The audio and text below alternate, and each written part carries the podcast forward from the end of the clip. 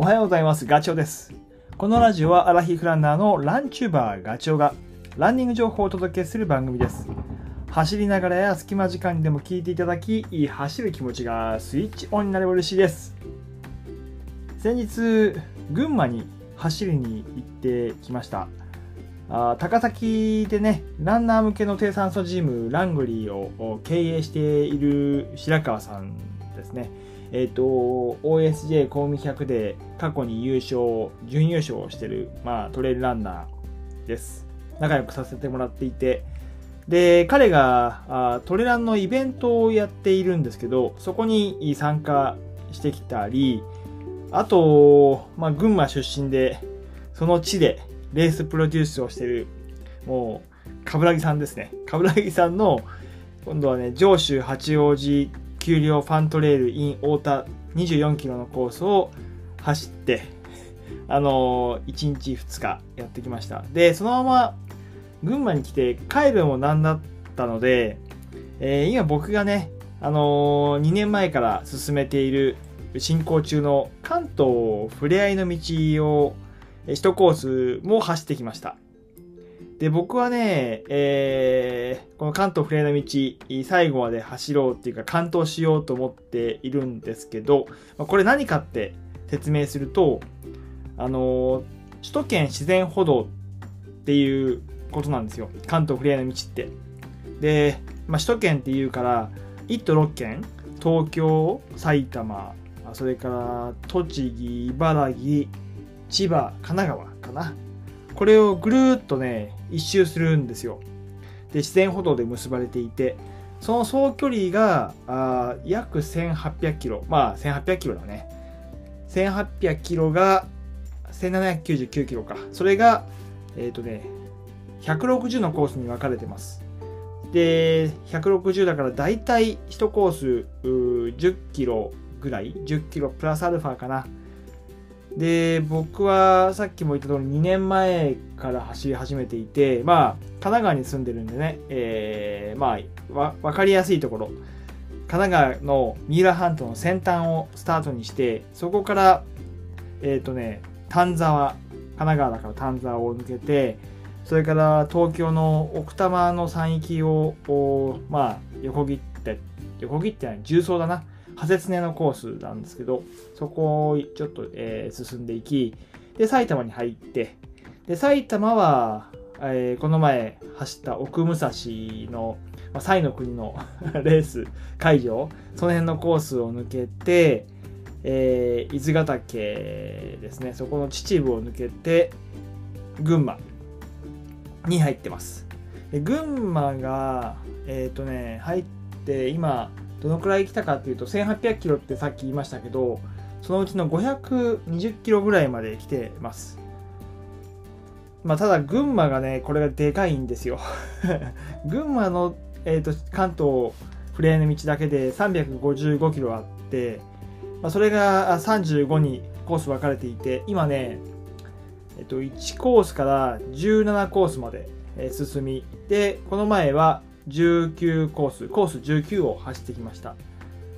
で、まあ、道、道はね、基本的にあの険しいところはあんまりないんですよ。自然歩道だからね。まあ、整備されてる登山道とか、あの、行動、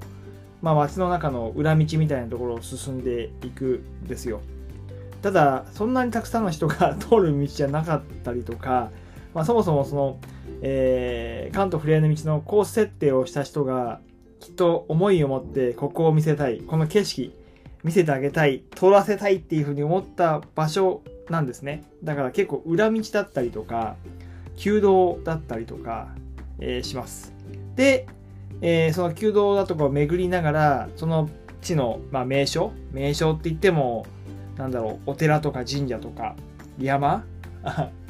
の山頂とか峠だったりとか川湖などですね。そんなところをこう巡りながらあ進んでいくと。なのでねなんかこう、えー言うとガイドブックに載ってるようなところももちろんあるんだけどそれ以外のあ、えーそういうところもあるんだってちょっと驚くようなところをあの通ったりとかすることもあるので、まあ、ある意味発見があります。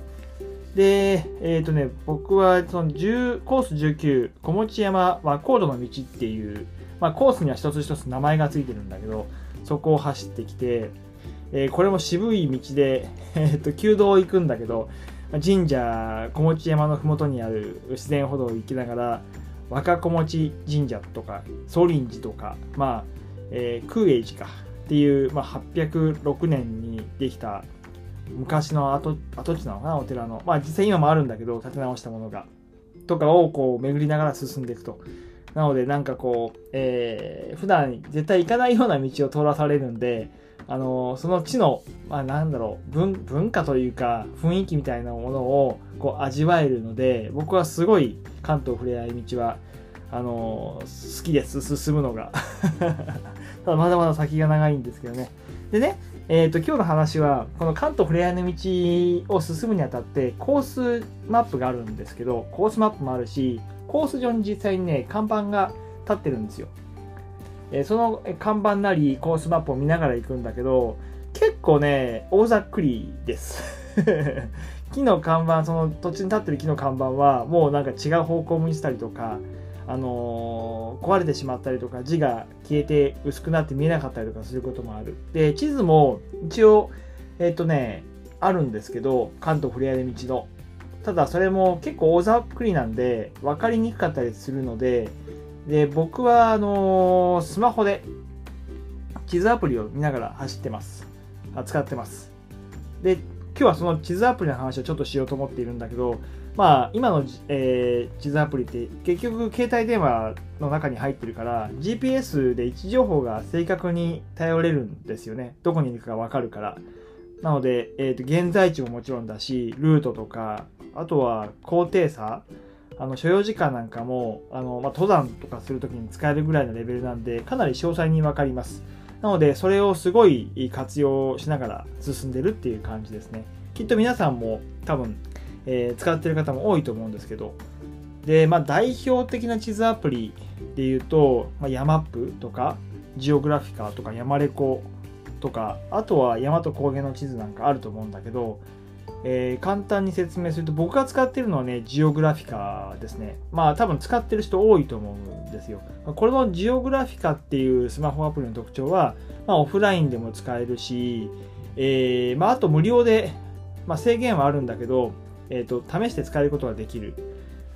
で、細かいところも日本、えー、国土地理の地理なんかもあ地図も見れるし、山でも使える、それから海外なんかでも、まあ、使ったことないけど、使えるっていうのが一つの売りです。なので、まあ、ちょっと、まあ、無料で使えるんで、これはおすすめ。で、あとは使ってる人が多いところで言うと、山アップ。これは、えー、っとね、山に行った情報が共有できるんだよね。SNS 的な、あの、要は、そういう機能も持ってたりとかするし、